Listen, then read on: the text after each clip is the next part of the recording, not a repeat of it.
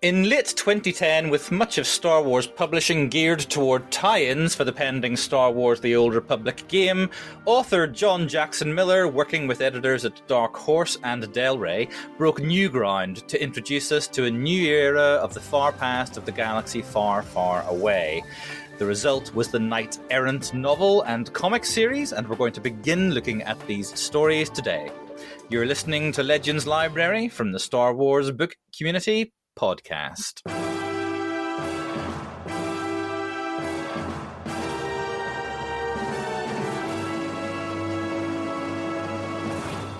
Hello and welcome back to Legends Library from the Star Wars Book Community Podcast. Thanks for listening.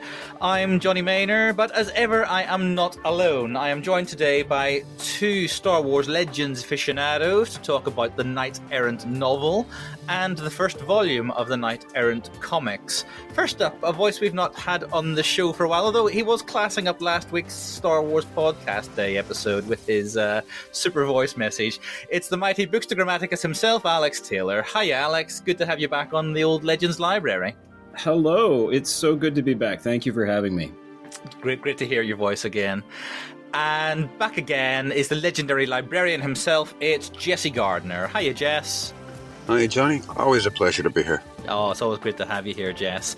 Um, now, Jess, you've been on more episodes of Legends Library, I, I think, than any of our any of the other regulars.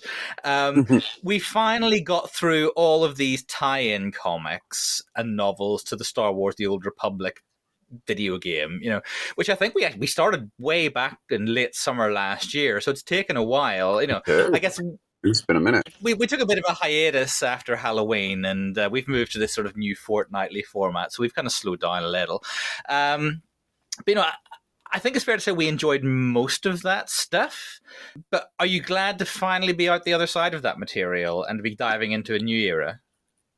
I am, yeah. It's been a pleasure because this whole era is basically new to me.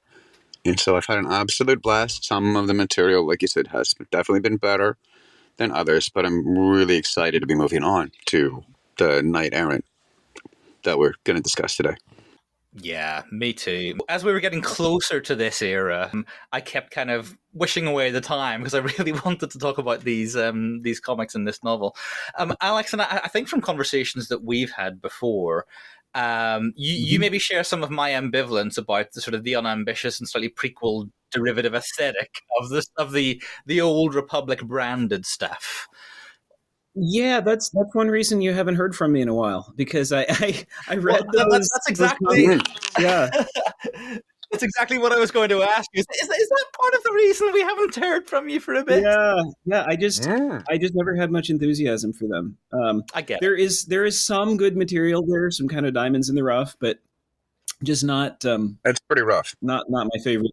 Well, yeah, Yeah. yeah. It goes from I- really strong in the the earlier Knights of the Old Republic period Oh yeah, with the uh, the '90s uh, comics, and and then of course uh, Miller's own Knights of the Old Republic yeah. uh, comic uh, that that we talked about on the podcast before as a trio, um, and then um, yeah, after that it, it uh, the the stuff dealing with the um, the MMO, which which I still have not played very much of at all, and I think I think that's Yeah. a part of my um, ambivalence. Um, Jonny, I think you've you've played some of it.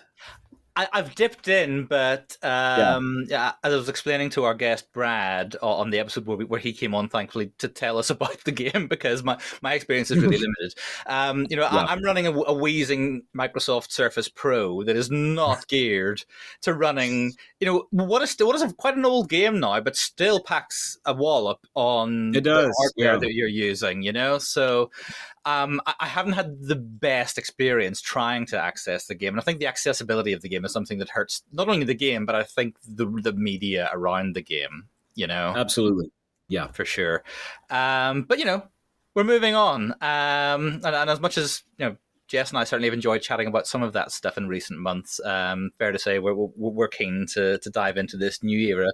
So, so let's give the folks listening a little bit of context for today's chat. Today we're talking about Knight Errant, written by the great John Jackson Miller. Um, we're going to focus today on the first volume of the comics run, which started in November 2010 uh, and ran for 15 issues or three volumes in total. Uh, that first volume, comprised of the first five issues, was subsequently published in trade paperback form with the subtitle Aflame in July 2011. Uh, on art duties there, we've got Federico Dallocchio and Ivan Rodriguez. And we're also today going to look at the novel, also simply titled Knight Errant, first published in January 2011, so just a few months into the comic run uh, and then republished just last week uh, as we record this in February 2024 uh, as part of the Essential Legends collection. So I guess today's chat's kind of timely in, in, in that regard. Yeah, absolutely. Um, John Jackson Miller, an author, an author that y- you've already mentioned, Alex, um, we, who wrote the Knights of the Old Republic comics mm-hmm. that we talked about before, right? Yeah. Yeah. Was that the last time we had you on the show, Alex? I think it might have been. I think it was. Yes. Yeah. Yeah. Have you already gotten around to discussing the uh, the Lost uh, Sith series that uh, that right. Miller did? Oh, that's good stuff. Yes, of course. Yeah, yeah. John Jackson Miller, also author of that Lost Tribe of the Sith uh, collection of short stories. Jess, mm-hmm. that, that was one of the, I think that was one of the first episodes Jess, you and I did as a two-hander, just the two of us. And I, am still, mm. I'm still kind of astonished that we got through that entire collection in several millennia of the Lost Tribes history in one in one hour. Um, was true. Was- I, I it, it, it, was not only a really really good chat, but I, am just really super impressed with us that we managed to do it.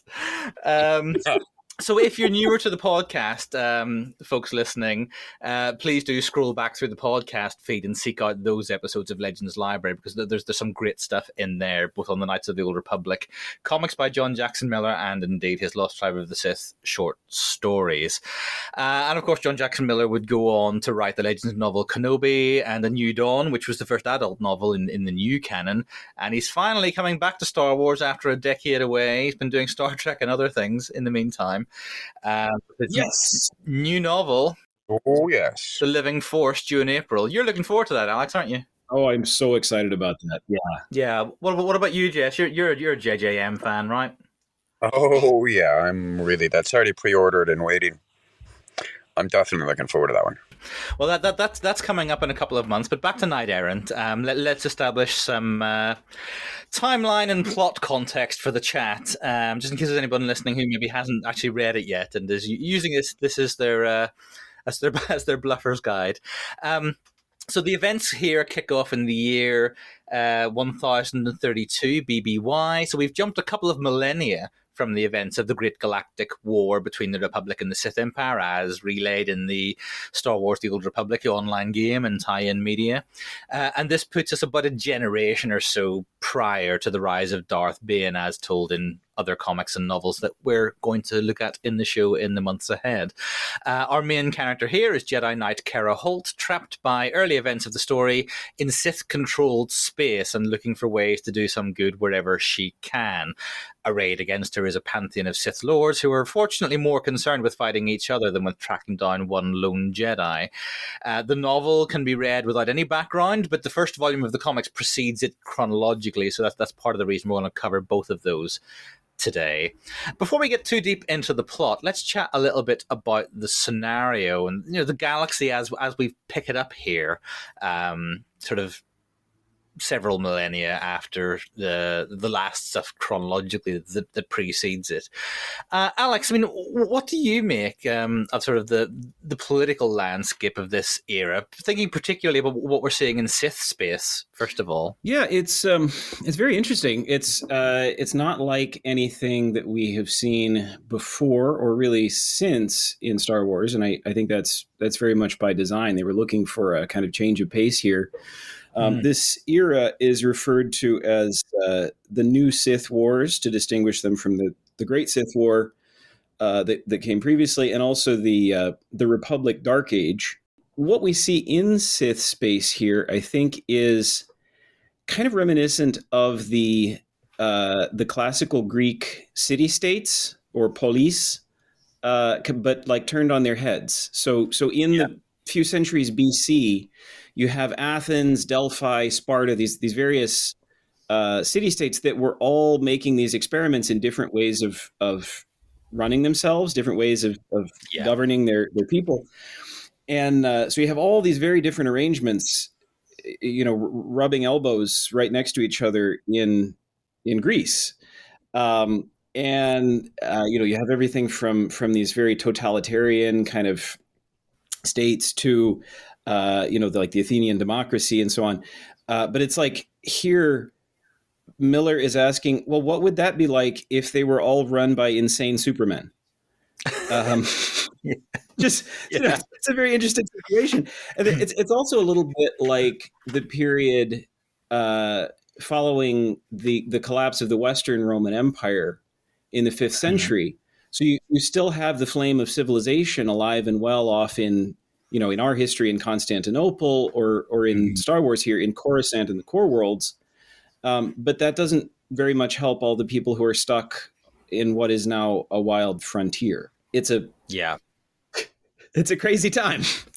It really is. It really is. Um, but but but I'm I'm here for it. I'm absolutely here for it. Um, absolutely. Talk, I'm really looking forward to talking about some of those crazy, uh, insane supermen um, running their running their various little fiefdoms um, all, all, across Sith space. Um, I mean, we get few clues about what's going on back in the Republic. You know, after the and after the first yeah. few issues, Kerra Holt is really the only Jedi character left that we're following, and she's stuck behind the lines in Sith space.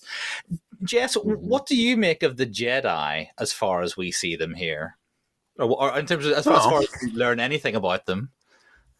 You really don't learn that much.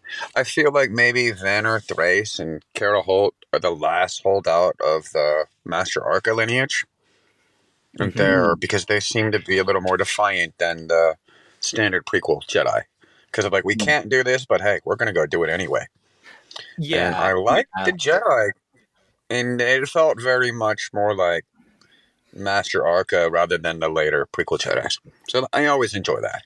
Yeah, because we, we have seen that sort of evolution, haven't we? We've sort of seen the uh, sort of you know, the, the, Master Arca school of thought um, in, in the Tales of the Jedi comics, but certainly then by the time we get to Knights of the Old Republic comics, it feels a little bit more organized. Not least because that's been influenced by what George Lucas did in the prequels, and they're trying to bring some yeah. of that language into into play. Some of that into the storytelling, yeah. Mm. We really have seen that evolution of it sort of becoming a more much more centralized, structured thing. But I guess he, here we're seeing only just little glimpses of the Republic and the Jedi, and, and I think there's a there, there, are a couple of lines here and there where you realize, oh, actually, the, the Chancellor of the Republic is a Jedi Master in this era, right? Um, and yeah. it's, it, it's just it's just a little sort of blink and you'll miss it reference, you know. So, so the, Jedi, the Jedi at this point are the, the Jedi at this point are hopelessly institutionalized as part of the the, poli- the political apparatus of this of the Republic in this era. But you do have, as you said, Jess, these you know Jedi like Vannar Treece, um, Kerra's master, and Kerra, who are doing these. It feels like they're not unsanctioned missions, but the Jedi and the Republic are kind of turning a blind eye to their insertions into yeah. space and what they're doing, right? They're not exactly council approved, but they're not really looked frowned upon. Yeah. So yeah, exactly. That was my impression. While we're over here, let's go help where we can. Something that stood out to me on this read through was the similarity to what we see in the Clone Wars. We're all familiar with the idea that the Jedi are kind of losing their way in that period by becoming too enmeshed in Republic politics. Whereas yeah. here, um, we, we don't see very much at all of what's going on in the in the Republic and, and with the Jedi Order. Um, mm-hmm. But like uh, Jonny, you pointed out, um, it actually it gets dropped very subtly in Influx, the short story that acts as a as a prequel to yes. the comic. That the that the Supreme Chancellor at this time is uh, a Jedi consular. Yeah. Um, uh, so that, so that's like wow that that's even even more closely enmeshed with with politics than we've seen in the Clone Wars. Um, so Yeah, it's clearly a very desperate time.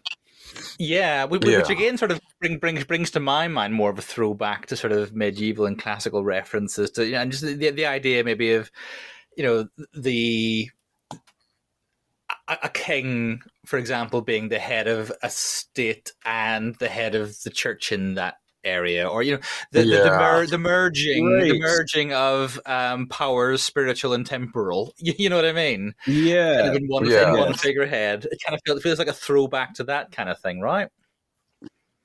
yeah, w- Which calls to my mind sort of, you know, medieval Western Europe and that, and that sort of thing. And the one other final thing to Charlemagne. unpack a little, I guess, before we get into the substance of these stories is the title Knight Errant. Um, Mhm.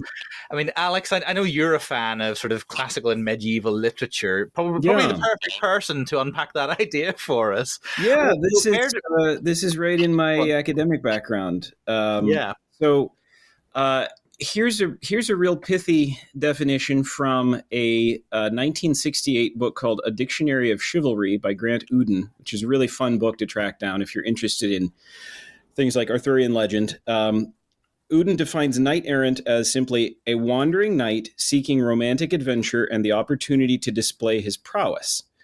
So this is most typical knight errantry of the knights of medieval and especially Arthurian, like I mentioned, romance, Mm. rather than like the the duty bound knights of medieval history.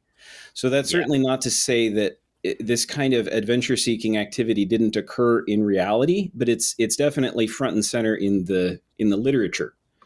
Mhm. Um, now, the first place that this phrase occurs in um, Miller's Knight Errant uh, is is in issue five of Aflame, where um, Gorlan Paladane says, "You're like me, Kerra, a knight errant. We may stray, but we always find the right path." And she says, "Don't worry, I'll get your people back to the Republic." So what's, what's interesting about this is that this idea of straying is actually only a secondary sense of the word uh, uh, of the word errant. So errant first entered the English language a little over 600 years ago with the meaning uh, traveling or roving. And it comes from the Old French errant, which in turn comes from Latin iter, meaning journey or way. So this is also where we get words like itinerary and itinerant. So basically the idea of traveling. So coming from a different uh, but still Latin root, errare, is an old French word that does mean to go astray or to lose one's way, transgress, make a mistake. And that's where we get our noun error and our verb to err, like to err is human. So these these two senses, wandering and making mistakes, were already confused and jumbled up in Old French, and they have stayed confused in English. So Mhm. what's important to remember about the medieval literature and the concept of, of a knight errant there is that it's not primarily a knight who has gone astray or made a mistake, knight who's in error, but rather a knight who is wandering in, I would say, purposeful search of adventure. Yeah. So thank you for coming to my TED talk.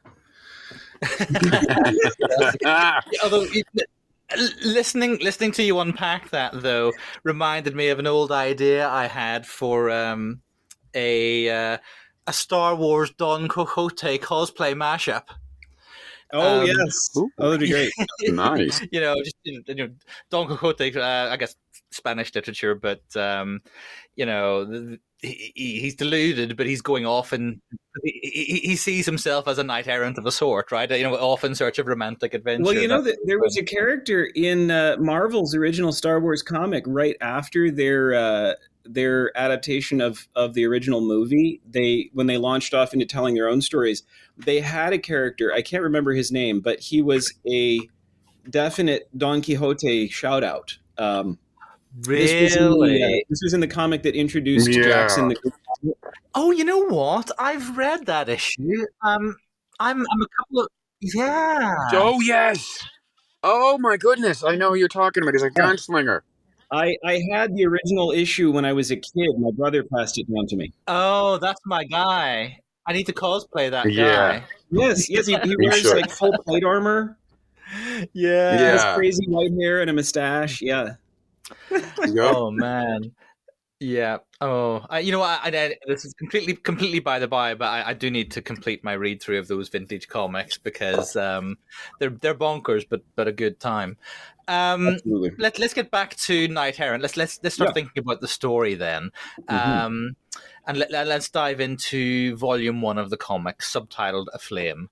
Um, so, both in publication terms and chronologically, uh, this first volume of the comics comes first. Um, Although, Alex, as you mentioned, there is that short story. We might circle back to that at the end of the show, um, Influx, which sort of did a bit of scene setting.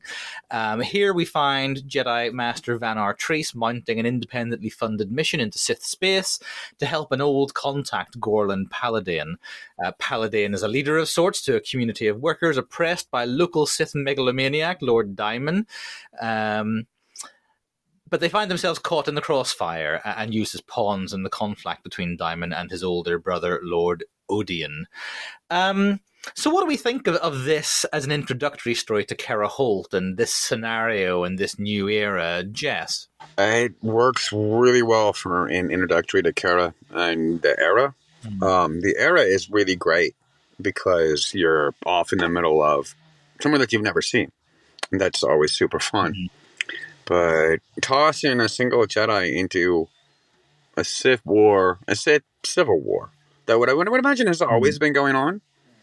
It, it's absolutely bonkers fun. So it's a good way to introduce a, a knight. Yeah, and there's not very much hanging around, is there? At the start, there's not there's not an awful lot of exposition up front. You know, where there's a, there, there there are a few sort of um, narration boxes on a few of the early panels. You know, she's from there, not exactly where we're at, but she is from Sith space. That's about your only thing you know about Kerra. Yeah. I mean, by the time you're on page three or four, you're getting almost full page panels of Jedi leaping out of dropships and, you know, the action, action, action as this started. Yeah. Uh, Alex, what about you? How, how did you get on with this comic as an introduction? Actually, was did you read this first or did you read the novel first in terms of how you first encountered this? I did read the comic first. Um, okay. Yeah. And I was I was prepared for a good time uh, from the beginning because I, I already knew and trusted uh, Miller's name from Knights yeah. of the Old Republic. Um, I was not crazy about the art in the first two issues. This mm. series saw a lot of uh, shakeups in the art department. There were several different artists over the course of a of a not very long run.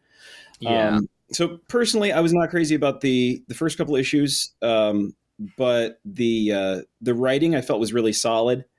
Um, I actually think uh, Influx, the short story, makes an even better introduction than the comic, but we might get to that mm-hmm. later. Um, yeah. Well, overall, I think um, the in medias res beginning uh, is is really very it's very strong. It hits hard, um, throws us right into the action, and um, establishes Kerra immediately as a character who does not stop. She never takes a break. Um, yeah. The the people most like this in my own life that I think I, have known have all been undergraduates. Um, it's it's a very particular kind of very driven young person who just doesn't know when to take a break. Yeah, yeah. Absolutely. Let, us talk about Kerra Holt then, the sort of the, the protagonist of, of, the comic. And, you know, I mean, uh, uh, as I think about it, you know, I think Legends sometimes gets a bad rap uh, as maybe not being terribly progressive at times in terms of female protagonists, that sort of thing. And, you know, there is a history there. There is a history there. There is, but it's totally, yeah, it does get a bad rap. There are a lot more female protagonists than it gets credit for. Agreed. But here we are. We, have got Kerra Holt heading up this uh, whole whole multimedia project, right? You know, as, as, as, Alex just mentioned, there is the short story published online, um, these comics, this novel. Um, so, let, let, let's chat about her and at least how we feel about her uh, as sort of introduced to us here in in the comic. Um, Alex, what sort of impression did she make on you straight out of the gate? Um, well, I was a big fan of the TV series 24 about 20 years mm. ago. Anybody remember that? Mm-hmm. With Kiefer Sutherland? I, am in denial about the fact that it was 20 years ago, but go, but go on. I'll accept that. I, I feel you, brother. I feel you. Yeah, Kerra, um, right from the start, reminds me very much of a younger Jack Bauer. Mm-hmm. Um, that's the kind of adventure that she's in. She finds herself just thrust into the belly of the beast, and she doesn't she doesn't stop and feel sorry for herself or ask questions. She just she acts first, and and then says she's sorry later. Yeah. Um, and I really I like that. Um, it it suits uh, Miller's uh, style of writing very well, where he likes to keep multiple plates spinning at the same time, keep you on your toes. Yeah. Um, so it's it has a similar overall narrative uh, thrust to Knights of the Old Republic, at least the, the first arc of that, um, where it's it's constant forward momentum, but with a very different protagonist. So it's coming from a different. very different. I mean, I, I Very, don't, very. yeah, I don't think she could be more different than um, Car- It's Zayne Carrick or Carrick Zayne? Zayne Carrick, isn't it? Zayne Carrick. Yeah, Zayne. yeah. Uh, yeah, I, I don't think she she could be more different. He he was the sort of bumbling, incompetent Padawan, and she is exceptionally competent um, Yes. and exceptionally driven, and knows exactly what it is she wants to do. Whereas uh, I think Zayne sort of bumbled and sort of stumbled his way to success in most cases. Yes. Yes. He's You the know. he's the lovable underdog. Um, Yeah, for sure. and and she is not i mean i I- i come to find her lovable through the course of the series but she is not, she's not in the same way that zayne is by any No. Mm-mm. Yeah, yeah. She, she's not going out of her way to, and and John Jackson Miller isn't going out of his way to make her endearing to you. No, you no. know, in, No. in any particular way. No. Um, I, I I think I, I found her a little remote and hard to get a read on for a while, B- beyond sort of almost sort of a, s- stereotype of kind of a brash young Padawan. Anakin episode two vibe a little bit, a little bit you know. A bit. Um, but but, but, but I, I think as as the series went on, I came to realize that I think I'd been quite unfair in in, in Hmm. jumping to that conclusion about her, um, based on you know the, the way she acts in, in this first one in this first arc.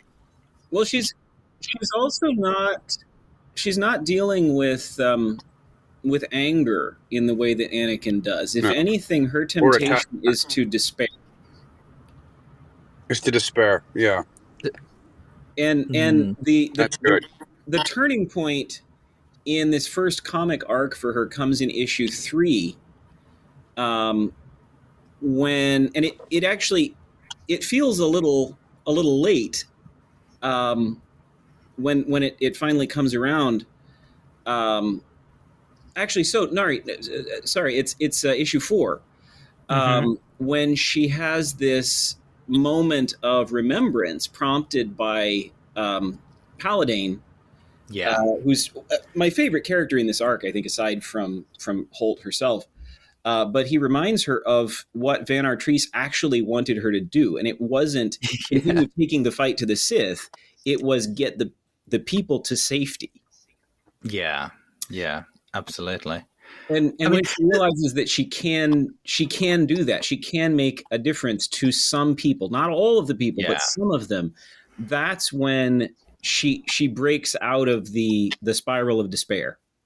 Yeah, absolutely. And I, I, I guess to, to draw a line between that and, and something that we've seen more recently in the new canon era in the sequel movies, it, it's it's it's it's Rose Tico's thesis of you know Yeah. we don't win by fighting what we hate, but by saving what we love. Yes, You know, um, it's a, a, a beautiful Jedi message that um, yeah she she just loses sight of I guess for for a little while while she's throwing herself headlong into everything Mhm. um, and and it takes uh, Gorlan Paladane to kind of snap her out of that I guess you know Mhm. um, Jess what about you how did how did you get on with Kerra I got on with Kerra quite well. She reminded me of, um, I don't know if you gentlemen watched Buffy the Vampire Slayer. She reminds me of Faith. Absolutely. Oh, yeah. And that's Yeah. who Yeah. that's who I went to. Very cold, but very good Yeah. at what she does. we are showing our Mhm. age gents with our cultural references today I gotta Mhm. say I love it. Yeah. yeah, yeah. I Yeah, I, I really enjoyed her. I, I think I enjoyed her more uh, as the series went along. I, I think, I think I maybe misjudged her early on in this arc, and um, I, th- think I'd sort of written her off as kind of slightly, slightly sort of brash, two dimensional, you know, type who, who, you know who forgot what her mission was and needed to be reminded. You know, I, I think I was, I was, being maybe a bit harsh. I was being a bit harsh on her actually. Um, you mentioned Alex that, that your favorite character here was was Gorlan Paladane. Yeah. Um, he he's this uh, initially presented as an old friend or contact of Master Vannar Treece, um, but but it transpires actually that that he, he has got a, a, a richer backstory than that. Well, what is it about Gorlan that, that you liked particularly?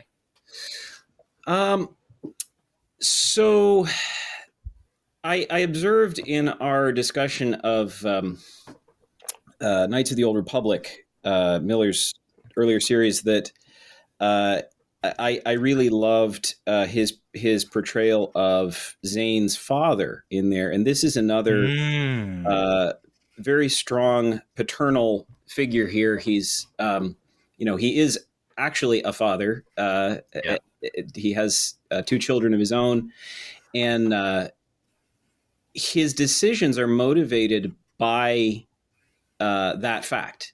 You know, the reason that he stepped away from his mission as a Jedi, so to speak, is because he had this other mission of fatherhood, and that really resonates with me. I mean, that's a you know, Mm. it's a it's a tough it's a very tough thing uh, when you have a duty which is a which is a big deal in itself that ends up conflicting with or endangering the safety of your family um, Yeah. and Yeah. and then he also acts as a kind of father figure to um, Kerra you know he and and Treece Mhm. both um, the the moment the moment when he uh, when when Paladane asks uh, his daughter for the diaper bag, and he pulls his Yeah. lightsaber out. and Pull the it. That- lightsaber. that is peak Star Wars for me. I absolutely love that moment. Yeah, yeah.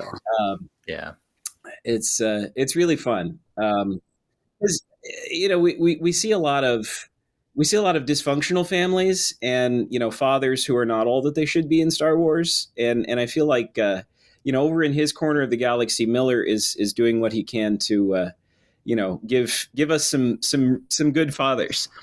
yeah, yeah, for Good. sure, sure. He does. Yeah. I also I also like uh, Pal- Paladane's name. It's it's clear that uh, Miller is having a lot of fun with the names, and again, Paladane Mhm. obviously suggests paladin, Not a bit. which is you know another old French derivation, Charlemagne's inner circle of the you know the best of the best knights. Um, Yeah. So that's really that's fun. Yeah, for sure.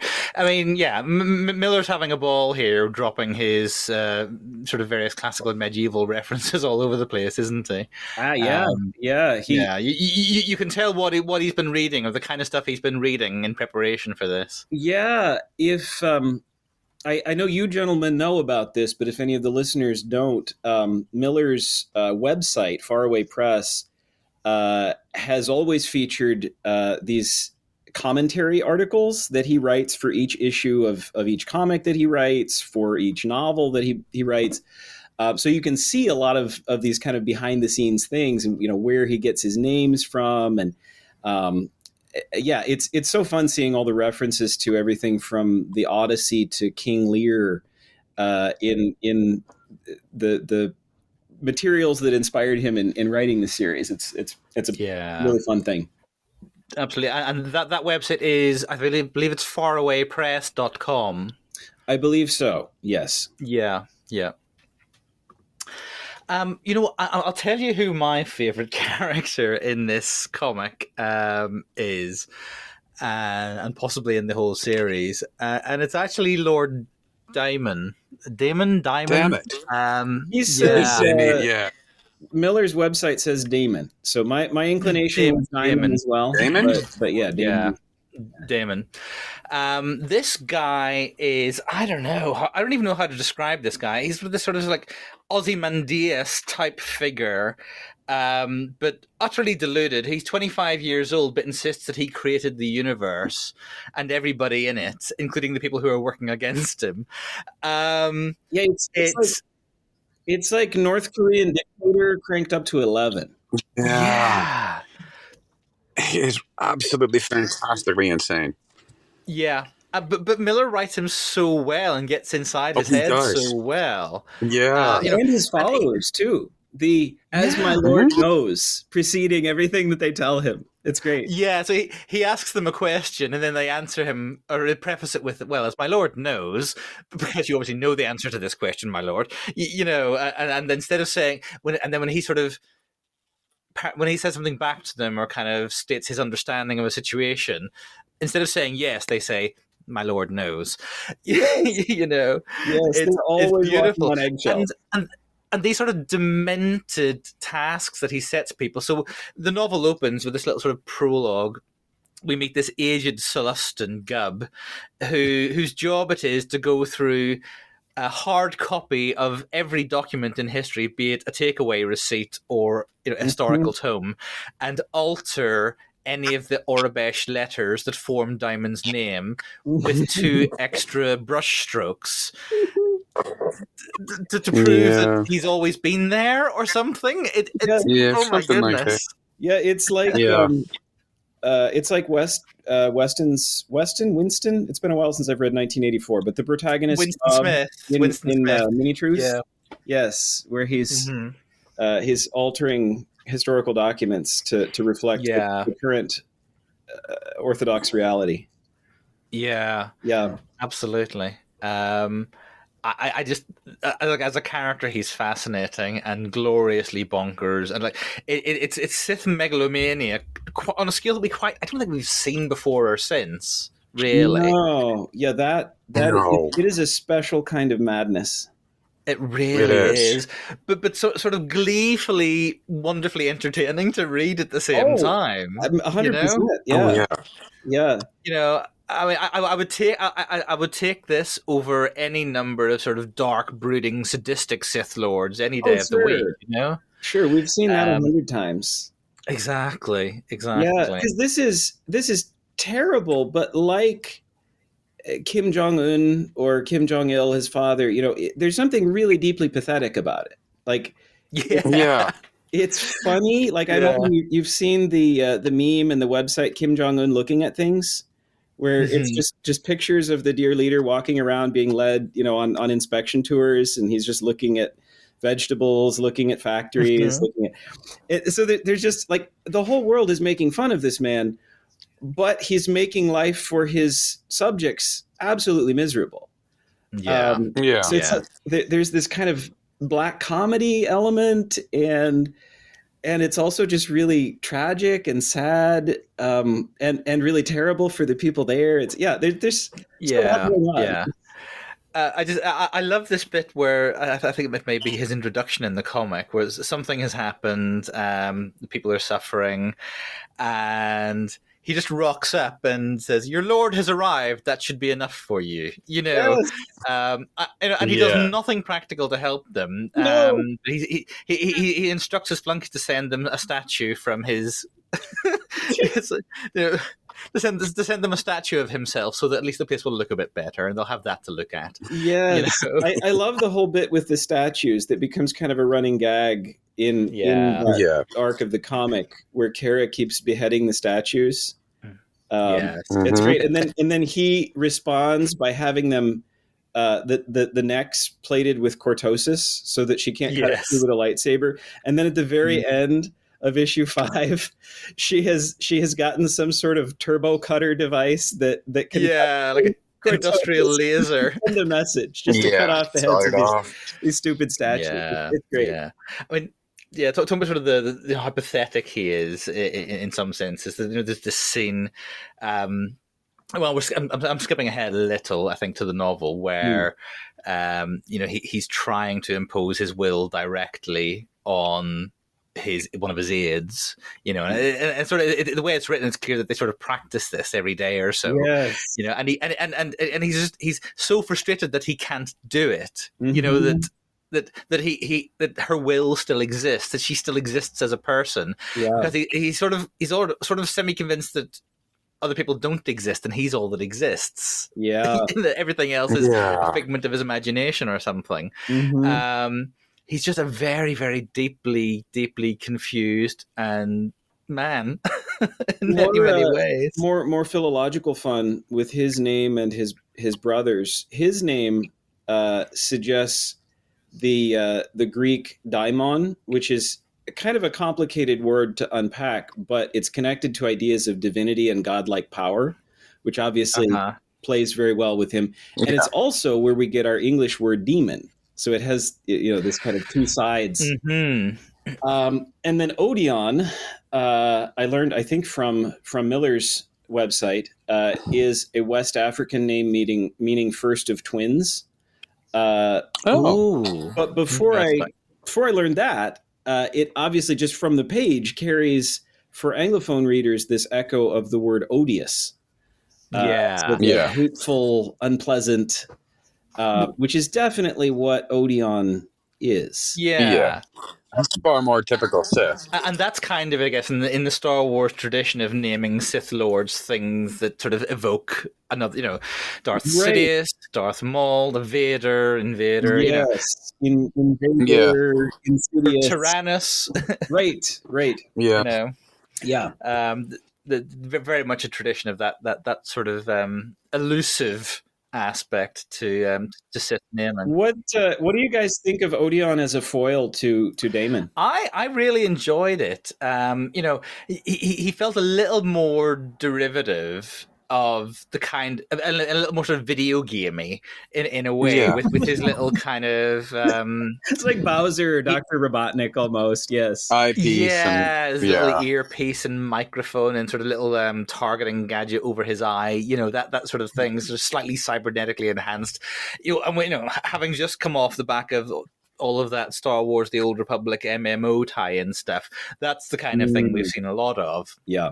You Yeah. know, um, so he felt felt a little less inspired and inspiring. Um, but I think as certainly as the series has gone on, I've found a lot more to like about him, particularly in the novel. He didn't feature heavily in the novel, but we do learn a bit more about the sort of death cultishness of his followers. You know that he- he- where- where- whereas Daiman and Daiman isn't necessarily sure that everybody else exists. um, Mm, Odion knows they exist. He just wants them all to die uh, yeah. because he Yeah. thrives on death, and he. You know, it, it- it's sort of it's interesting. It's not clear if he is sort of feeding off it in any sort of force related way, you know, or if he he just likes death. Yeah, if it's, you know? if it's just pure sadism and and nihil. Yeah, yeah. It- it- yeah, I would imagine it would have I, to kind I of find feed his him. design almost sort of at a counterpoint to the darkness of that idea. The darkness of the idea feels more like a, I don't know, you'd imagine more of a kind of a, a wraith like Darth Nihilus kind of a guy. Yeah. You know? Whereas he, he look he looks like he's jumped out of Street Fighter Three. Yeah, something. or, or like a like a Yeah. Marvel comic. Like he's he's like a He super. looks like Yeah. Malak with a jaw. Kind of. Yeah. a- absolutely. all of these um these crazy crazy Sith because there are more you know that we get to know later. Mm. Um, Oh yeah. There was a um, there was an interview that uh, John Jackson Miller did with Dark Horse that was published in the uh, issue zero preview issue of of the comic series, um, where he uh, he it's very interesting. Um, he mentions uh, that that he he did a master's degree in comparative politics. Uh, and was Mm. focused on the Huh. USSR and its satellite states. Um, so I think that's that's one reason why his comics and, and novels feel so much more politically rich than a lot of other Star Wars stories. Um, Yeah. and he he points out in that interview uh, that, uh, and I'll, I'll quote here: "The Sith are still evil." Still very bad guys, but there are many paths to evil and many ways for their badness to be expressed. Knight Errant Mhm. takes on the question of what a Jedi should do to stay true to her teachings, but it also takes on the question of what a Sith should do. We have one errant Yeah. knight, but many errant Sith. So Mm. Hmm. that really sets up, I think, the and and particularly with really crazy characters like Odion, um, the turmoil and chaos that is resolved for the Sith a generation later with the establishment yeah. of the rule of two. Like mm, we already sure. knew that story that that had been published for a while. What happened at, yeah. at the Battle of Ruusan and how the Sith there was too much power spread out too widely, and then it was narrowed down and focused. And so this really gives us our look at the total bonkers anything goes free for all that that came before that that that yeah as as Bane saw necessitated that yeah yeah absolutely absolutely one of the things that fascinates me about this series is the the way that John Jacks Miller continues continually introduces us to a new Sith Lord and a completely new take on Sith governance. Oh, right, know? great. Um, and ways of imposing the rule of one person or entity over a population. Um, absolutely fascinating. As you said, as you as he said, you know, one knight errant, but many errant Sith. Yeah, you know, I think that's a great phrase. Each following their own sort of path to what they think you know Sith governance looks like, or being the sort of being a Sith one person in charge of everyone looks like. Yes, um, yes, everyone is his own like private little Sith pope. They all get to yeah totally interpret the tradition for themselves completely, completely. Um, which is very much what, what we see in the novels. So let's let's think about the novel. I mean, it, it is it's a little episodic, I, I, guess, and I think that I guess that's quite intentional. Split into three parts, each named for the area of Sith space that our characters find themselves in: the the right. Daimanate, the Diarchy, and the Arcadianate. Um, and as I say, you know, each section has the flavor of something episodic. You know, the characters find themselves in a part of Sith space and have to confront almost like sort of the Sith of the week before moving on. Yeah.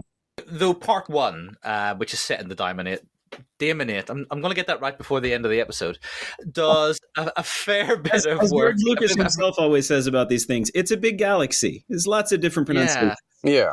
Exactly. Yeah, in space, nor- in, in space, Northern Ireland, they say Damon. um, the the part one does a fair bit of setup as work work as well before it kind of gets into the main action of, of what goes on there. Uh, so part one, we find Kira, sorry, Kerra, operating on a planet called Darkknell under the control of Lord Daiman. Um, by day, she tutors a local Sullustan girl called Tan, um, the daughter of uh, old Gub that I mentioned earlier, um, and he does that. She does that in exchange for room and board. Basically, by night she's conducting clandestine oper- operations against Daiman's regime. On such a mission to destroy a prototype ship, she encounters Bothan spy Narsk, who weaves through the rest of the story. Really, mm. um, and we're also introduced to artilleryman for hire Brigadier Jarrow Rusher his crew and ship, the Diligence. Uh, Rusher is less than happy when Kerra commandeers the ship in the middle of a battle in order to save hundreds of children and young people who, who are being used by Daiman as bait in a trap for Odion. Um, so a little bit of sort of narrative context there for the chat. I mean, how did we like the, this section of the book, Jess? I liked it.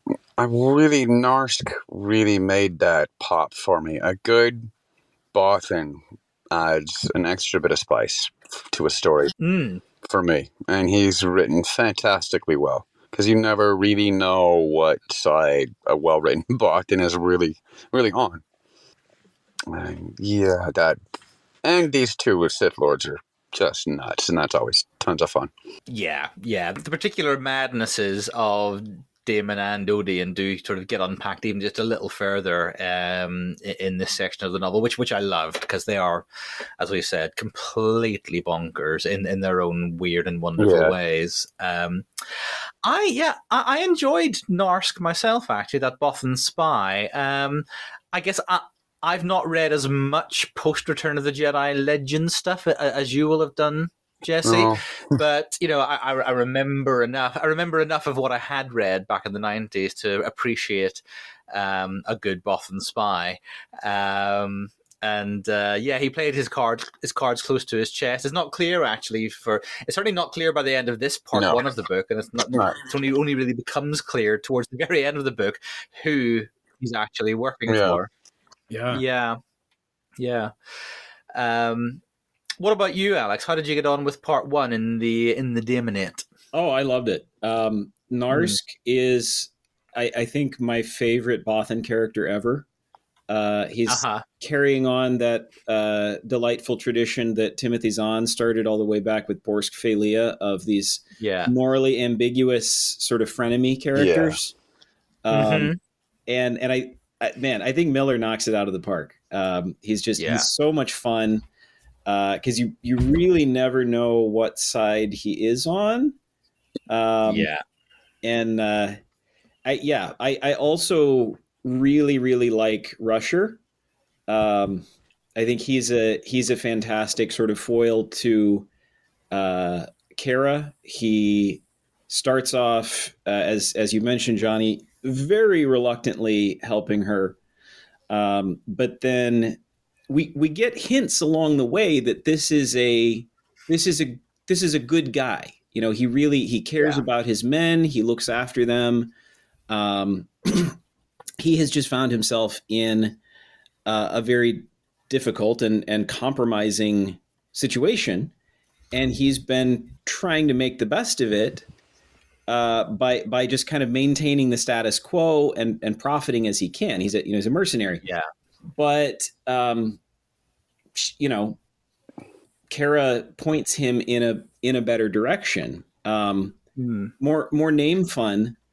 Um, Miller says that this is a coincidence, but I think it's a happy one. Jarrow, uh, as Jonny, you might know because it's just a couple 100 mm-hmm. you. There is a town in northeast England near Newcastle, uh, yeah.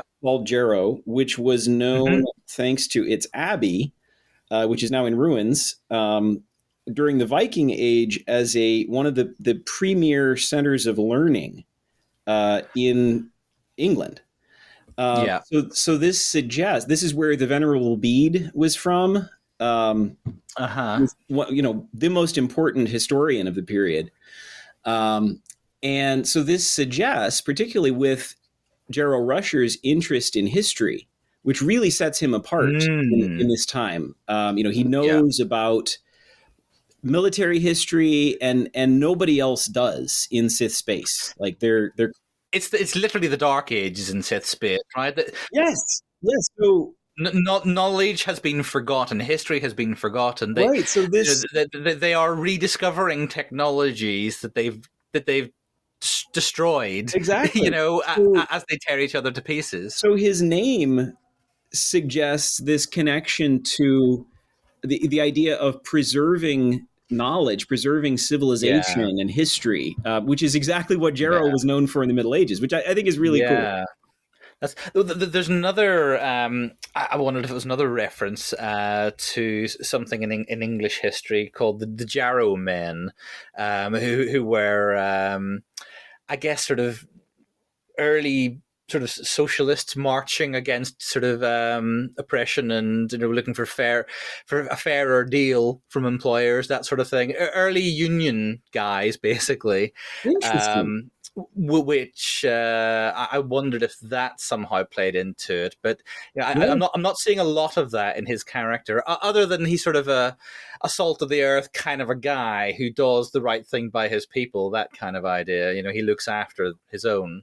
Right. Um, yeah, he's a he's yeah. a salt of the earth guy, but he also has this kind of there's a little bit of pretentiousness about him with you know naming his ship after this historic battleship and yes. You know, using the brigadier title and everything. It's like well yeah, his his, affect, his affectation with the cane that he doesn't actually need. yes. It's a great, you know. it's a great combination of characteristics. Like i i don't feel like he's a he's a stock character. I've never met this guy before no no. Uh, th- th- there's a lovely, you know, we, we've joked, I think, Jess, in, in, in recent shows about how, you know, it, it feels like every tie in to the Old Republic MMO had a, you know, scoundrel with a heart of gold character. needed the same five guys. Yeah. Um, this did not have that. Some of them transcend that trope, some of them don't do so well. Um, but but here, you know, at, at one point, Jarrow Rusher literally says to Kerra Holt, I'm not a scoundrel with a heart of yeah. gold. What did you think was going to happen? You know, we're, we're in, you know, we're in Sith space. There are no good choices. You know, Yeah. we, we can't get to the Republic. We we need to look for somewhere to drop you and these kids off, basically, somewhere that's acceptable. But you're you're not really my problem. You know, Jarrow Rusher's journey is not not not a quick or a straightforward one over the three parts of this book. Right. So that that's Jarrow Rusher, and we talked about Narsk as well. Are there any other sort of new characters um, introduced here that sort of stand out to you as um, particularly enjoyable? Well, my um, my answer to that question is uh, the the Sullustan, the old Sullustan scribe at the beginning. That's Oh, a, you already mentioned him, but that's that's probably my other favorite minor character in uh, in part one. Yeah, for sure. Uh, th- that that that prologue just lives rent free in my head. It's it's an, it's an amazing bit of writing. You know, it's an amazing bit of point of view point of view writing, uh, and just the absolute insanity of his job. You know, and the the sort of the the, sort of the, the resigned acceptance that he has of it. You know, just this is what I do. You know, it's a it's a really interesting it's a really interesting way to begin our our entry into this period because there is there is something obviously very dystopian about it. And this you know this novel obviously we haven't dropped the d word yet but it, it definitely leans into many different kinds of dystopias.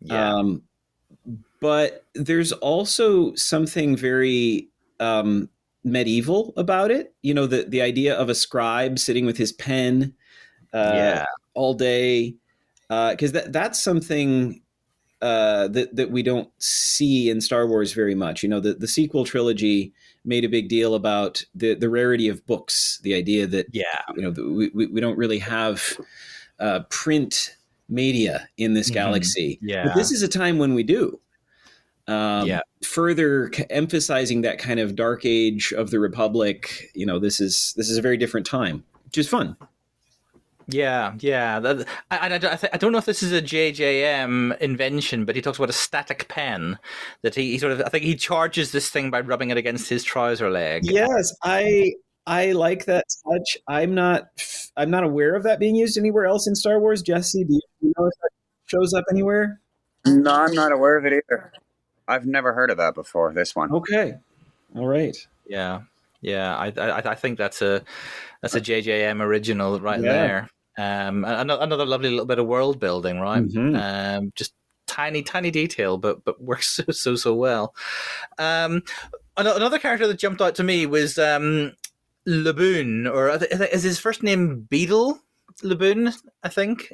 that sounds right yes you're talking about the duros Yeah, the Duros Beetle Laboon. Beetle Laboon, yeah. Um, this sort of hapless rookie Duros, um, who his basically, you know, his parents basically bribe R- Rusher to take him as, as part of the Mhm. crew. Um, uh, by by providing them with um, sort of certain equipment that that Rusher and, and his crew need um, to get the ship outfitted with, uh, and, you know, and, you know, and it's not, and they don't, they don't want rid of him because he's useless. They're looking for a better life for him, as everyone, you know, as a Gub is for his daughter Tan, as everybody on Darkknell seems to be wanting to get their kids away, Yeah. which unfortunately leads to a lot of these kids winding up in the middle of a battlefield later on in part one. Um, but uh, whereas Tan, the Sullustan girl, and many of her peers are sort of in the thick of the in the firing line in the middle of the battle, uh, Beetle Laboon is actually part of Jarrow Rusher's crew up on the ridges with, with the artillery pieces and that sort of thing. Um, but he, he's just an, an incredibly likable, hapless idiot who sort of comes good when it when he needs to, right? Yeah. Yeah, he's the closest we get in this story to uh, the kind of traditional Star Wars comic relief, like 3PO Hmm. or Jar Jar, even. Um, Yeah. it, yeah, I, I, I think he fits in really well. He provides a nice kind of tonal uh, variation. Yeah. Yeah. It would be very dark without him. It would, wouldn't it? That that's the thing, you know. it- it- It's the kind of note that if it was missing, I would miss it, and I'd find the story lacking in something, and in a bit of lightness, or you know. Um, and if you a- and if you'd asked me what that story needed, if you asked me what that story needed, I wouldn't have told you an accident-prone Duros kid. Right. yeah, Miller Miller straddles a very difficult line here because this is just objectively the the bleakest uh, period and place that we have seen explored in in Star Wars. Mm. Um, it, it's Sith space is miserable. Um, so it, it could very easily turn into this grimdark uh, kind of edge lord thing, um, but he doesn't do that. Um, yeah. but but he also doesn't lean too far in the other direction uh, of of giving us real kind of slapstick, you know, Marvel Yeah. style witty banter. You know, yeah, it's a it's a great balancing act. Yeah, yeah, for sure, for sure. Uh, let's move on then and think about part two, the the diarchy. So, um, on the run in Sith space, the crew of the Diligence and its new Jedi passenger and complement of refugees um, seek safety on the planet Bylura and, and the port city of Histobal, ruled by a diarchy of two royal Sith children, Quillan and Dromika, and their regent, a, a Kravaki Sith called Kalikian, um, I think. Um, at least it, it was Kalikian on the AI generated audiobook that I listened to the other Yeah. day as revision. Um, but uh, what at first seems like a fairly peaceful place of respite and sort of possible safety for the refugees takes the inevitable turn for the worse. Um, I mean, I, I think this is my favourite section of the novel. I mean, not least courtesy of several callbacks to Tales of the Jedi era stuff, which always tickle, always tickles my nostalgia spots. Um, but Alex, what about you? Did you enjoy this little interlude on Bylura? Yeah, um, I, it's great to see a Kravaki again. Um, I, I Yes. have been uh, a fan of them ever since Tales of the Jedi. yeah. Um, Crustacean Jedi Masters, more of those. and um, yeah, the, the the rulers of the diarchy themselves, uh, Quillan and Andromica, are um, gosh, what a fascinating pair. Um, Again, it's this it's this mixed element of of tragedy and tyranny that you have Mhm. these these characters who really just need help like they should have gotten help a long time ago and they're they're actually as much as they are tyrants they are also being taken advantage of um, Yeah. it's really it's really pathetic Yeah, so, so they're- they're sort of this. They're twins, sort of sort of savant children almost, um, who can't really communicate with the outside world, um, except by well, they, they sort of communicate through Clician, their um, their, their regent, and then they basically subverted his will and sort of he becomes an extension of them. They they, they see Clician and every everybody outside of themselves as Yeah. what they call aspects. They they they call, they call regent aspect. Regent aspect will you know have the food brought to us. Regent aspect will do this. Um, will approach you. Yeah. you know um but th- they, they don't really understand the world around them they don't really know what they are or who anybody else is it it, it, it is it's, it's a very tonally very strange thing it, it is kind of sad but also you know Kerra kind of has to deal with them and take them on at some point yeah apart from each other they are totally helpless and hopeless yeah they they operate symbiotically um and it, it's a, it's a very weird weird thing Hmm. I mean, th- th- to, to, to our point from a few moments ago, this could have been really dark, right? The- Oh, yeah. This, you know, as, as- as I'm talking about, it, it's like this is really quite sad, you know, um, and I, and I don't know what sort of It is. You see a lot of the loneliness of the Sith in this novel. yeah you do. That's not portrayed very often. Yeah, all of the Sith lords are kind of lo- it's lonely at the top. Yeah, all of them. They're lonely. Yeah. Yeah, I I think um, Miller is able to keep it from becoming so dark by uh, really maintaining an attitude of um, humanity and and mercy, pity. You know, it's it's like uh, uh, you know Gandalf talking to to Frodo in uh, the Lord of the Rings uh, about how you know, it was it was pity that stayed Bilbo's hand when he could have killed Gollum. Um. And that's that's the kind of perspective that we see here that keeps it from tipping over into just being really depressing. Uh, is is he Yeah. he shows us the you know the the evil and the insanity of these characters but also their humanity and not as a way of excusing them or saying oh well they had a rough childhood and so you know Hmm. you know you can excuse these you know their bad behavior it's like no no they're they're really bad and they really have to pay for their terrible evil choices. Um yeah. but they're still people.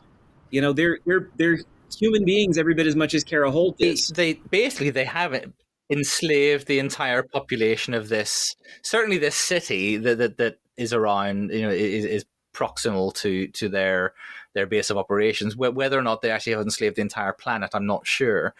Um, but the, i guess that they've sort of Kerra articulated at one point um, you know they, they've achieved what Daiman was struggling to do that we mentioned earlier you know in terms of the populace act out the will of the twins. You know, they have no will of their own. They are basically automatons.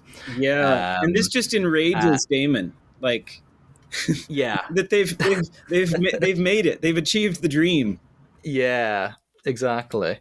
Um, but but uh, I, I get the sense that almost without trying, you know, almost because it's their way of communicating with the world. You know, Right. um, If but- he had cooperated with his Mhm. brother, he probably could have done it.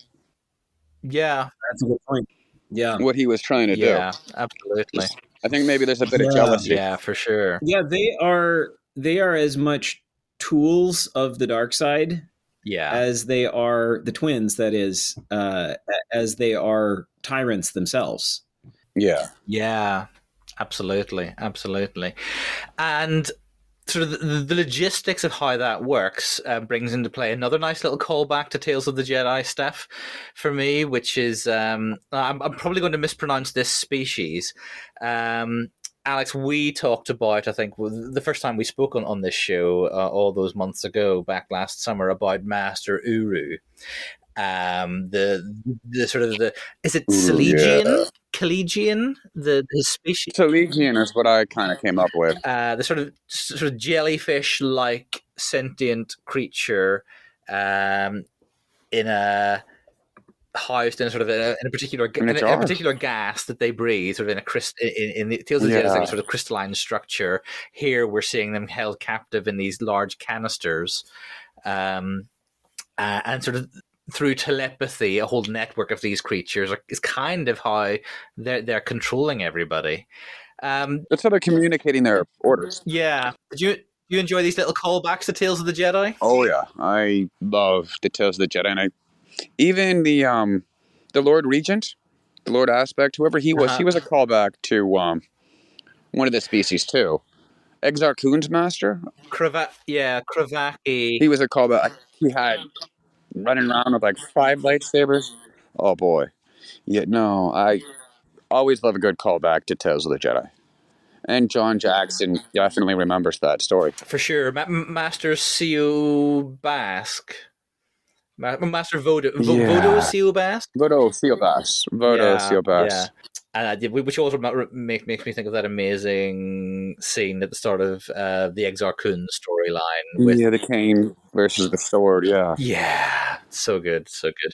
I love that. Uh, and, and of course, here then we have Kalikian, um, I guess, pro- providing kind of the the physical threat to Kerra with uh, Yeah. the lightsaber battle. Uh, he has he has these little sort of lights, lightsaber batons. You know? Yeah, and he's coming at her with like six or seven or four or five or six of them. Very grievous. Like, Yeah, he loses a few legs on the way, doesn't he? But oh, he um, does. Yeah. yeah, yeah, yeah, for sure. Um, but again, I, I lovely callback to the Tales of, Tales of the Jedi stuff.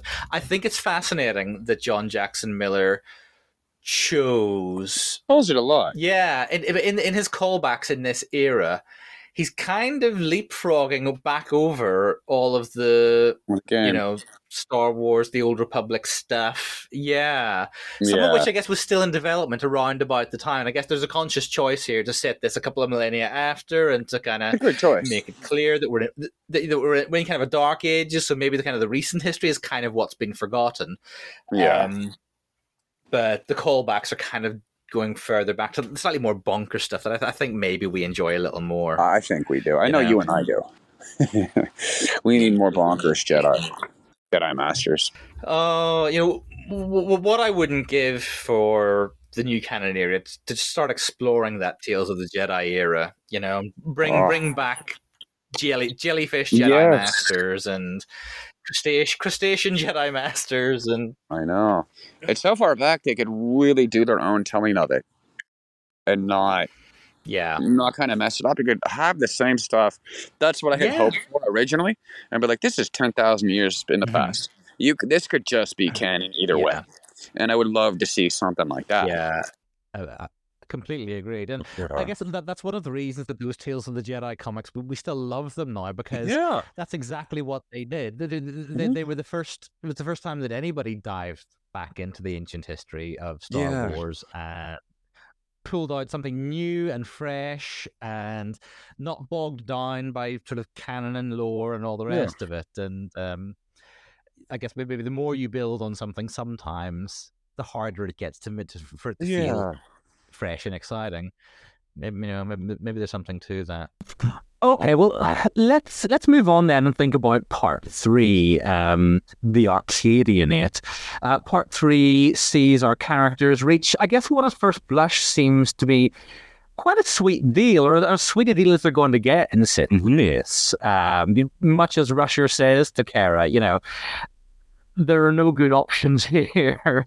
We're in safe space. Um, It's maybe the least bad of the bad options. Yeah. Ex- Exactly, exactly. But we, but we land here, um, and this this planet ruled over by Arcadia, Calimandra, and it seems pretty pretty cushy as the space goes.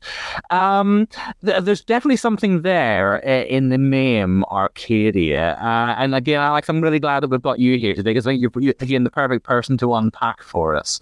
Um, maybe maybe this reference Arcadia in classical literature. What, what does that tell us? Yeah, this is. Um, we, we've talked a good bit about some of the, the fun things that uh, JJM was doing with the, the names in this book, and I think this this is maybe the most fun. Uh, so historically, Arcadia was and is a region in the Peloponnesus uh, Peninsula in in Greece.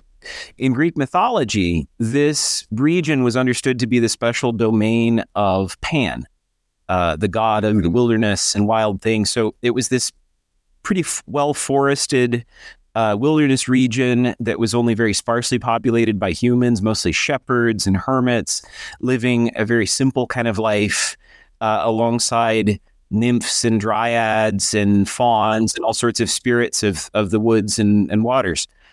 So in, in literature, not just Greek, but but later um, like Renaissance literature uh, in in English and and other languages, um, Arcadia became a kind of byword for an earthly paradise. It's this kind of utopian.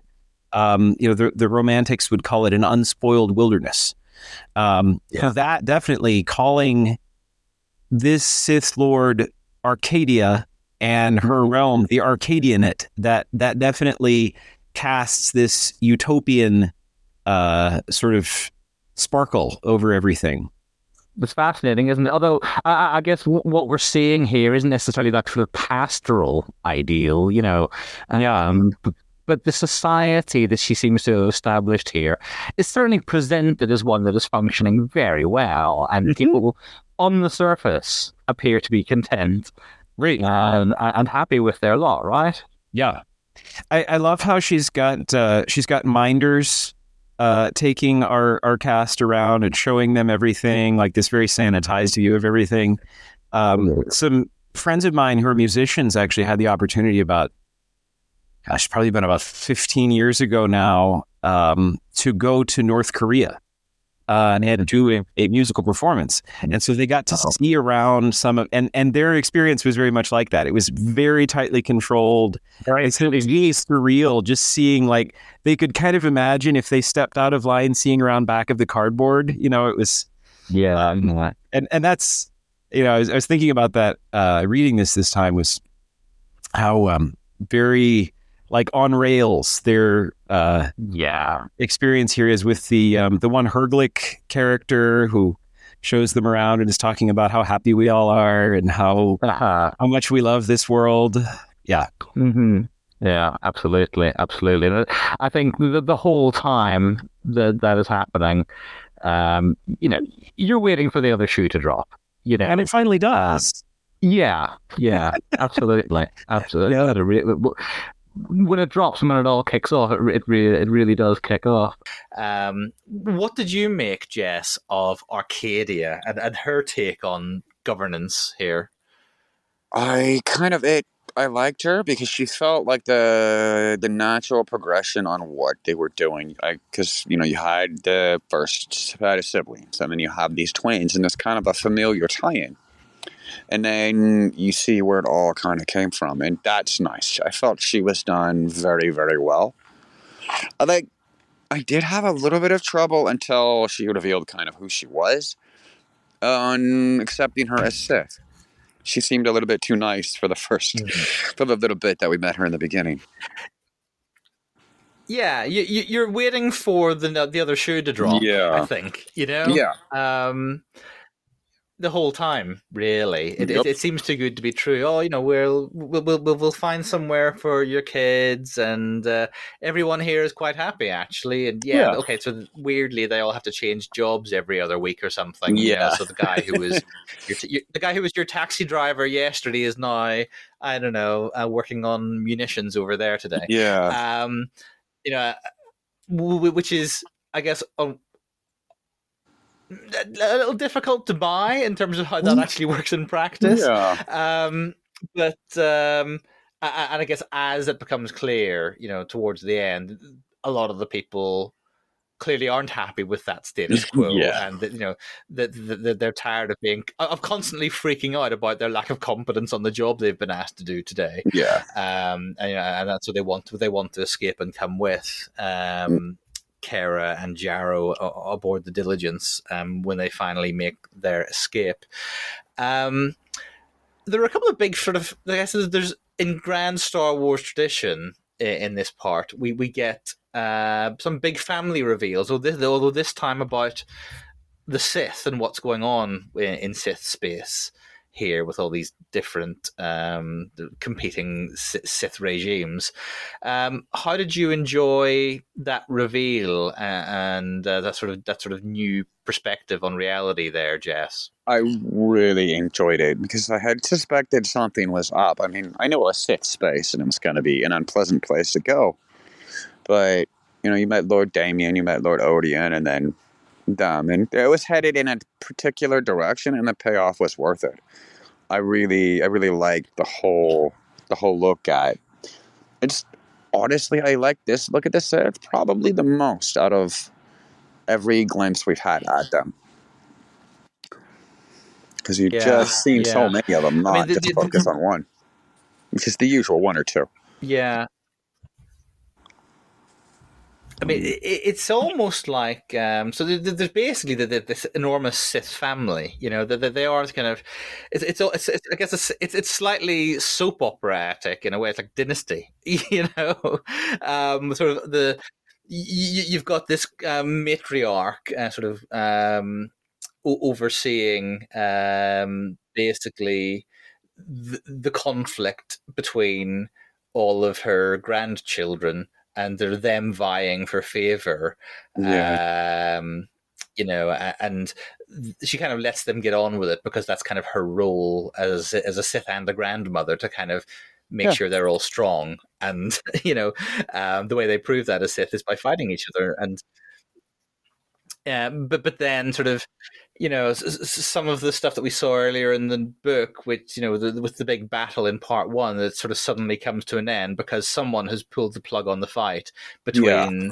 Daiman and Odion, you know, and suddenly they have to cooperate and go after um, Lord Bactra, the Quermian Sith, um, yeah. who sort of who has troops out in, in sort of in, in space nearby. Um, you know, th- th- that's all kind of revealed to be actually the, the this this matriarch, the dowager Vilia, um, she pulls the strings, you know, yeah. and when she clicks her fingers and says, "Okay, you got to stop fighting now, boys, because you got to deal with this guy over here," they They'll drop stop. it and they do it yeah. because they're all they're all desperate for scraps from her table, basically. Mm-hmm. Yeah, um, I certainly the first time I read it, um, it did come as a surprise. Um, but uh, and of course this time through, I was I was waiting for it. You know, I knew I knew it was coming. Um, but no, I, I think it. Um, I think it is a nice a nice twist on that that Star Wars trope.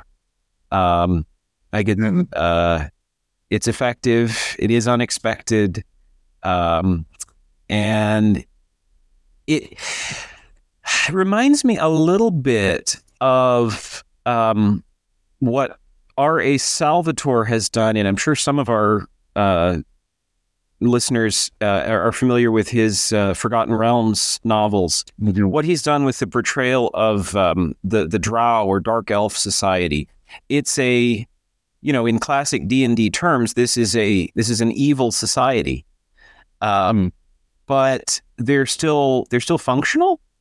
Um, yeah. they, they have these very messed up family dynamics, but um, no, they they still have a certain cohesion, and that that's what this reminded me of the most. I think is that you know they they are all one big unhappy family, um, but they um, yeah they're all they're all at each other's throats. It's it's like uh, kind of Italian Renaissance. Uh, and then some, you know, it's kind of backstabbing family dynamics.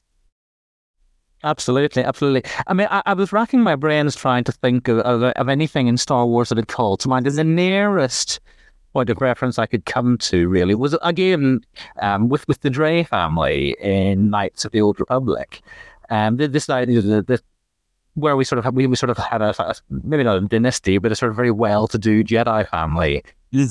Um, that in itself would cause them problems and problems for the for the Jedi. Um, you know, and maybe sort of certainly Jesse and I have in subsequent episodes after we talked about those comics, maybe theorized that that maybe that's what caused the Jedi to those sorts of experiences with dysfunctional families. Yeah, because the Jedi to move away from that model from you know, having those sorts of familial yeah. order. Um, it's an interesting. Um, it's, it's an interesting hypothesis. Um, it's one of those sorts of things you can do with Star Wars uh, interpretively looking at the information that we have that doesn't always line up perfectly. Yeah, uh, be, because it was created over decades of of real time and and you know with different imaginations at work, you can you can find ways like that of revolving some of those cruxes that it's yeah. I i, think there's possibly a whole episode to be done once we've kind of got to the end of Darth Bane, to kind of look back at this sort of several millennia of galactic history in the Legends timelines and kind of tease out some of those little join some of those dots. But yeah, then yeah, look at it. it. It's it's speculative, but you know, can we see can we see the through lines? Maybe you know. Yeah, try to try to look at it with a, an historian's lens. I think that could be. Yeah, yeah. Yeah. Um, but but I guess you know here we've got this sort of large Siths family, and we've never seen that before, really. Um, which I found absolutely fascinating. Um, led by this matriarch, um, the Dowager Vilia. Um, to, yeah, I, I find quite compelling actually. I, I, I rather enjoyed her. Agreed. Yeah, I think um, it as surprising as it may seem at first blush, this kind of dynamic actually makes a lot of sense uh, in light of the fact that the Sith here are isolated. They have they have been left to create their own society in the wake of of the Republic pulling out. Um, they, uh, you know, all the bridges have been burned effectively. It's very difficult to get around, so they don't have the beacons to light their way anymore. They're very protective, jealously so, of uh, hyperspace coordinates and and you know the means of getting around. So, kind of left to their own devices, they're all either going to destroy each other or find a way to make some sort of tenuous peace and coexist. Yeah. That's sort of what they've done.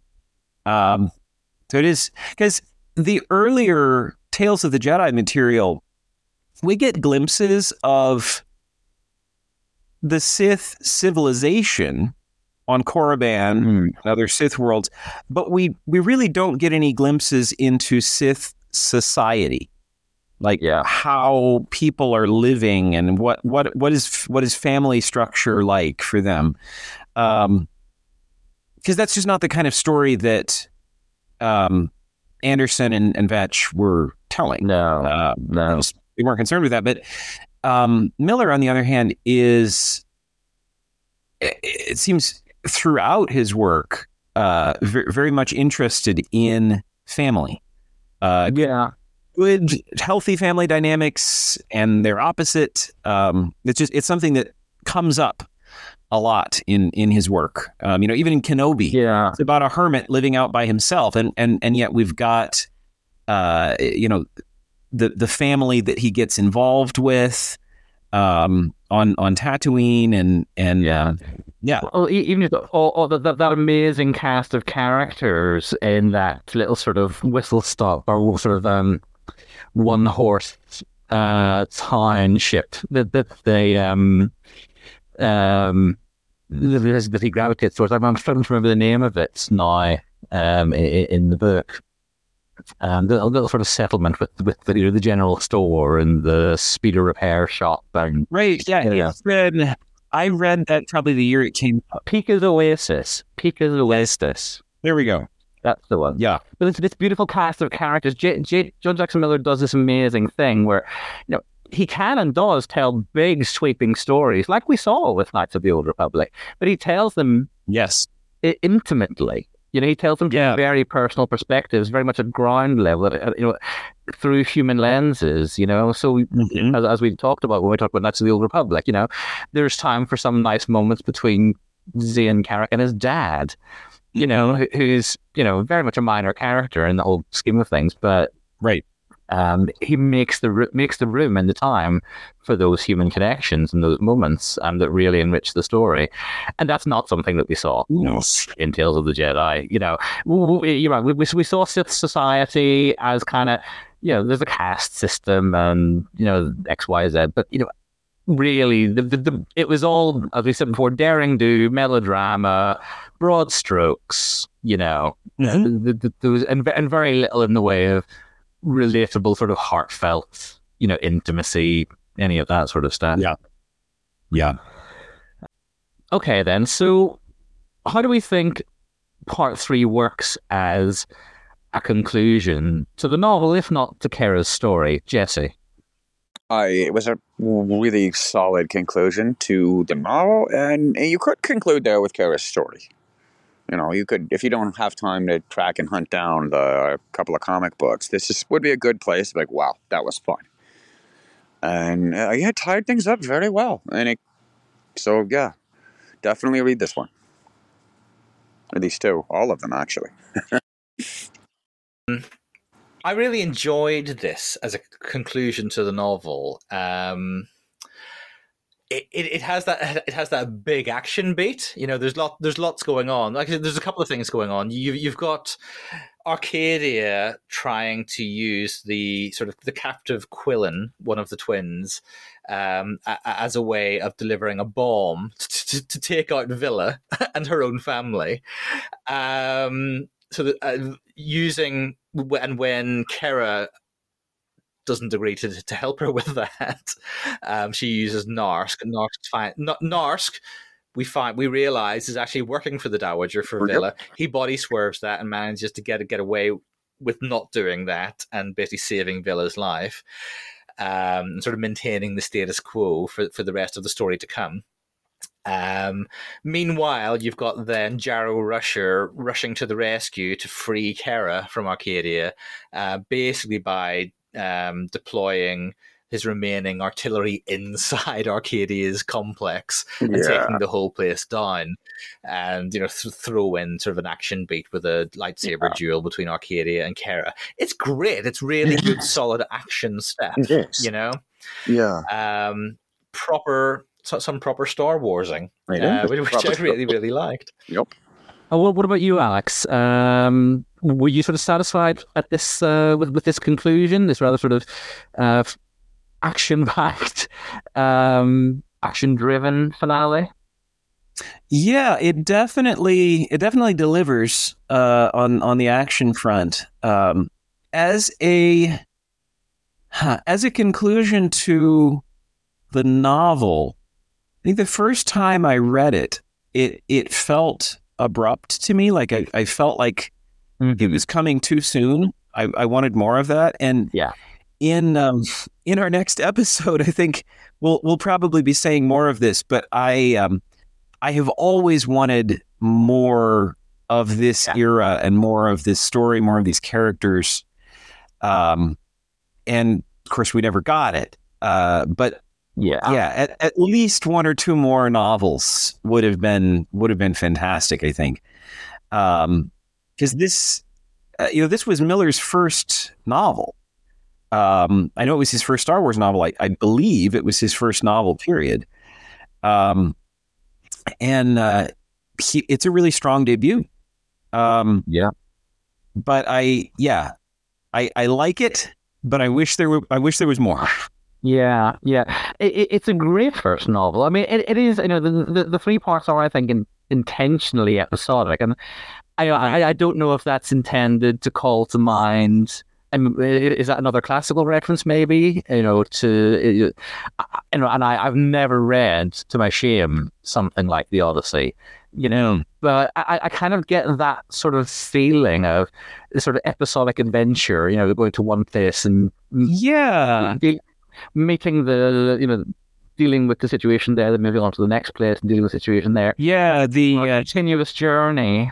the Cyclops and the Laestrygonians and the Lotus. Yeah, Lotus Island. Yeah, there is. Yeah, there is something uh, kind of kind of harkening back to to that sort of.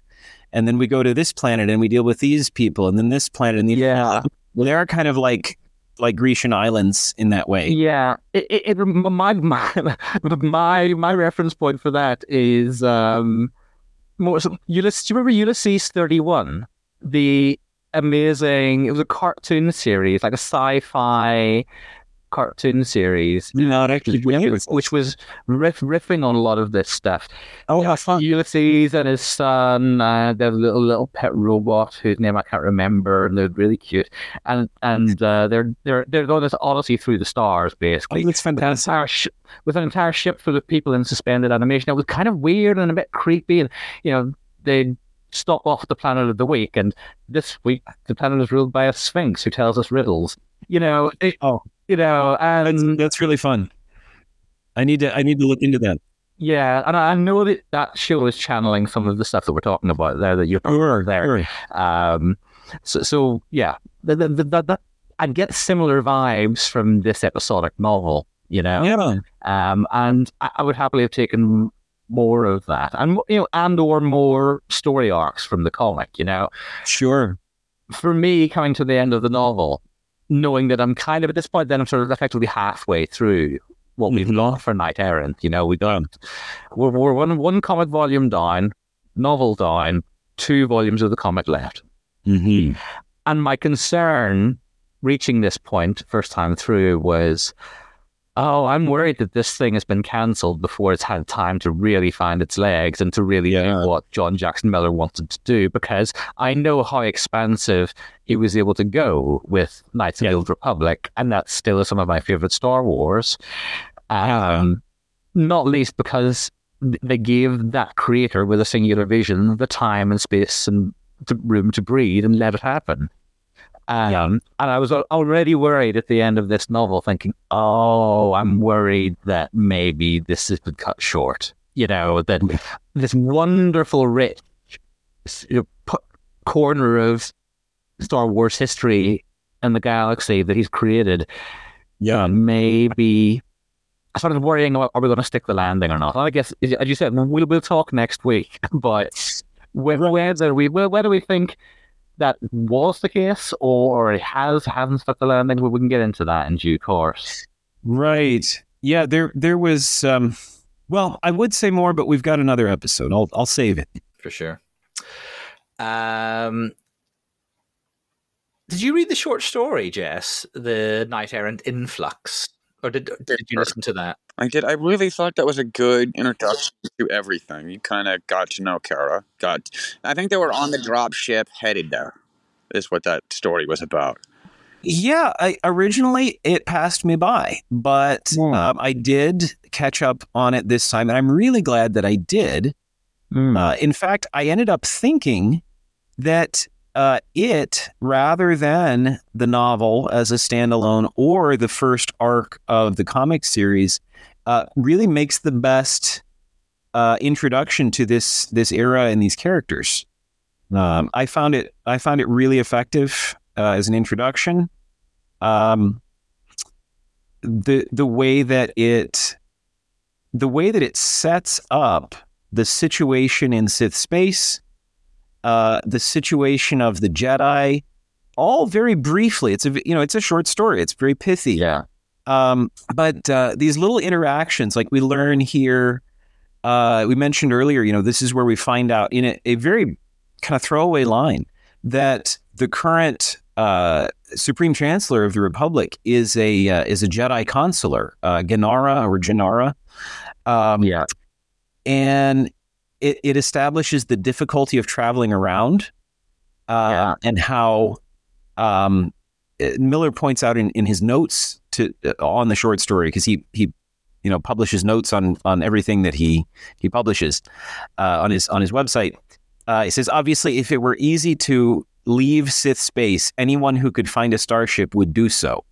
So we had to make just the simple act of getting around Sith space part of the challenge that Kerra has to cope with. Yeah. Um, and we also get a glimpse into the the irregular situation of kind of ad hoc Jedi training, uh, what uh, Kerra's relationship with her master uh, Treece is like. Yeah. Um, and she has maybe my favorite part of, of this little short story is her interaction with the um, Syrian uh, Jedi Doreen uh, Eltrom, Mhm. um, who is a really, um, really fun character. Uh, he is, um, perhaps like myself in some ways, uh, very attached to uh, traditional ways of thinking and being and doing things, and he finds uh, a- lot of stability and solidity and comfort in you know doing things the way that the Jedi have always done them.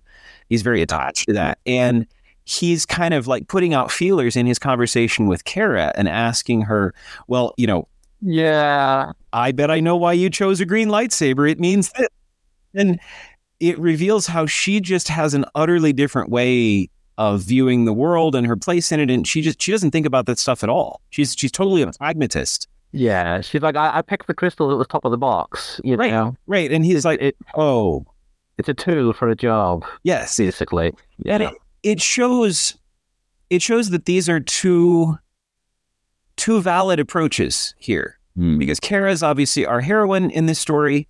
Um, she she does lots of of really laudable, uh, wonderful things, um, very heroic things. Um, but Doreen is not belittled for his his own way of doing things. Um, I like seeing that that multiplicity of of angles there. So, yeah, all all things considered, um, this story is available for free online. You can go to John Jackson Miller's website, and he's got uh, the the original link on the publisher's website is no longer there. So he's got a link to archive.org. He's got you covered, uh, and you can read this online. Um, somebody else did an, an AI uh, audiobook version of it that's up on YouTube. Uh, So you know whether you listen to it or read it, I if you're interested in this this story and this period, I, I highly recommend taking the extra twenty or thirty minutes and and tracking. Yeah, yeah, and, and to be fair, uh, I I sort of wish that I'd read it first in a way. It, it, I, I think could operate as a very nice in, you know entry point. Um, I, you know, I, I like the introduction to Kerra Holt and the Jedi in the, the comic. You know, they're they're, they're jumping out, lightsabers blazing. It's you know in media res basically. Yeah, but you know that short story provides a lovely little bit of context to what's going on there and, and how they got there. Yeah. Um, and that's nice too. Um, it's, it's, it's a little short. Um, a, a shame that you, we've got to go to sort of these extra lengths sometimes to, to access this stuff. You know, I know. I, it, it, it, it winds me up that it's not printed in, you know, the, the paperback of the novel or, you know, in the new edition that was just published, I think you've got a copy of the. I mean, I just got the original, but uh, the the new Essential Legends. they had the opportunity to put it in there, and they they passed it up. Ah, it's such a shame. That is wild to me. I mean, I, I, I can, I can, I mean, I hope it's some sort of weird legal licensing issue in terms It of very well arrangements or something, Right. rather than just. I, I'd rather believe that An that's oversight. Yeah. than just oh we forgot.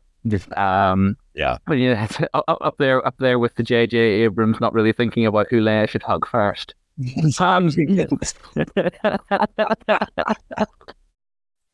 All right then, guys. I mean, o- overall impressions then of the Knight Errant project so far. Um, as I said, I, I think at this point my overall response was, I'm really enjoying this, but I'm nervous that it's not going to have enough time to stick to do what it wants to do and stick a landing. Um, Yeah. What about you? What about you guys? Yeah, I read I read the comics um back when they were first coming out. So I didn't have that like I didn't know how soon it was going to end. I did read the novel a little bit later. Um but uh yeah, overall um I'm into it. I was then, I still am. Um I think Kerra is a uh really charming in her own special way uh, heroine. Um, she's a, she's distinct among uh, Star Wars protagonists. Um, this era is very distinct, um, much like uh, the Tales of the Jedi comics or the or the Dawn of the Jedi stuff. Yeah. Um, this is a um, you know, th- th- this is not uh, more of the same.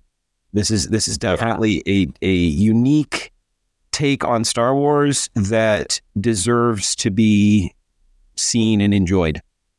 Yeah, and, and as I think it's been clear from our conversation, John Jackson Miller has done his homework, and not only in terms of the sort of the various literary references and other references he's pulling in here, but uh, he, he's really thought about this, it, making the, this era feel Absolutely. new and distinct and different. Um, Yeah, he he collaborated. Another thing you can find via his website, although it's on StarWars.com, is he collaborated with the authors and illustrators of the uh, Star Wars Essential Atlas, which is a, a magnificent reference work. Um, the the best thing of its kind that has or ever may be published for Star Wars. Um, really, really impressive piece of of scholarship. I mean, just saying. Uh, and he that book had recently been published when Knight Errant came out, and he wrote a gazetteer as an official supplement for that um, book. That, uh, it- like I said, you can you can find through his website or on StarWars.com that shows. A, a map of Sith space at this time and um, what the Republic knows about those worlds. He's he's very cagey in a fun sort of way about what uh, you know the Republic knows and does not know. Like they're they're not aware of certain places that show up in the novel.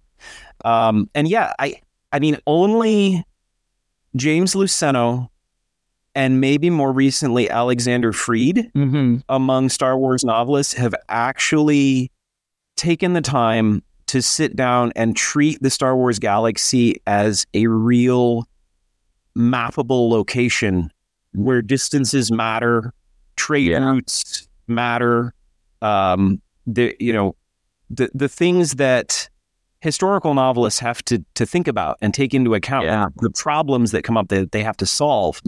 Um, Miller absolutely thinks that way, and it's Yeah. it's so it's so richly rewarding to to read.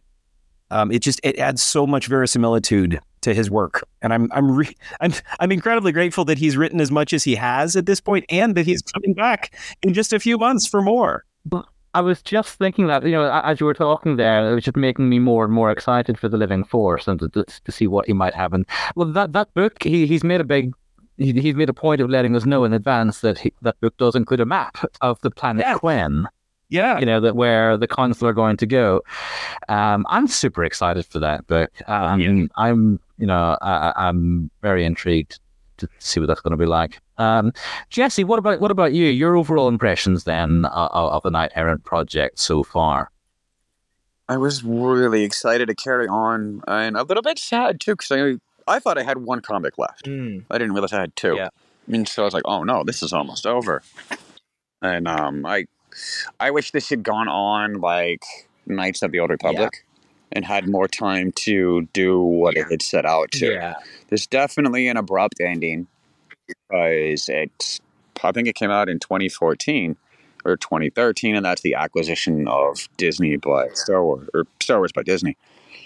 And so, I yeah, my my main thing was fear that it would get wouldn't get the ending Yeah. that it deserved. I, I, I think that was my concern as I was reading this stuff for the first time last year. N- loving John Jackson Miller's expansive and long running Knights of the Old Republic comic series as much as I do, um, and, and seeing what a rich world he'd established in the first volume of this comic and in this novel, and knowing that I only had two volumes, 10 issues of comic left. I was, I was actually quite I was worried at this point that actually I'm concerned that this has been cancelled because of the acquisition, because of what's coming down the pipe, changes, whatever reason it did. It, it only got 15 issues in total. Uh, I'm not sure, but I, I was concerned that maybe it wasn't going to get a chance to be everything it could be. Um, so that that was that's kind of where I what I was feeling about. I was feeling, I guess, I was feeling apprehensive about how little of the, the story we had left to enjoy after this point. But I think that that's testament to how much I loved what we'd had up to this point. You know, um, I was really hungry for more, and I was worried that only ten more issues of a comic book to two trade paperbacks wasn't going to give me everything I wanted out of this. Yeah, I felt the same. Yeah, yeah. I felt the same. Good stuff. Good stuff. So that's, um, I think that's going to do it for another episode uh, of Legends Library. Uh, we will be back again in in two weeks to talk about the, the last two comic volumes um, of John Jackson Miller's Knight Errant series. Uh, in the meantime, keep those pods set to subscribe. Uh, there'll be more canon catch up next week, uh, among other treats, uh, as usual. Uh, not least, actually, an interview uh, with comic author Ethan Sacks. Uh, that should be dropping on Monday next Nice. all being well. So something to look forward to on your on your Monday morning. Um, in the meantime, guys, let, let's let the folks listening know where they can find us online. Uh, Alex. Uh, you can find me at Books to Grammaticus on Instagram. Uh, I don't post very often, but I'm still there if you hit me up in the DMs. Absolutely, absolutely. Uh, you, you're very prolific with the stories, Alex. Even if you haven't posted something for a while, you're always stopping. You, you, you're always sort of flagging and shouting out something, something, something else nice that you Yeah, that you want to share. You know, anything that I uh, that catches my eye that I think ah people people who enjoy my particular brand might enjoy this. yeah, exactly, exactly. I know. I'll, I'll, I'll- occasionally, I'm like, "Oh, that's a nice edition of Tolkien. I've not seen that one for a while." You know. Um, Jesse, Jesse, why don't you let us know um, where where folk can find you online? I can be found at Legends Twin Sun 1980 on Instagram. And of course, you can get a hold of me on Instagram or threads as at Journals of the Whills. That's Journals with an S and Whills with an H. And you can reach out to the whole podcast team on all the usual social media channels. And there you are looking for at SWBC Podcast. For now, all that remains is to say goodbye. So it's a, a goodbye from Jesse Gardner. All right, goodbye. May the force be with you. It's goodbye from Alex Taylor. Adios, and may the force be with you. And it's a goodbye from me. Thanks for listening, folks, and we'll catch you next time on the Star Wars Book Community Podcast.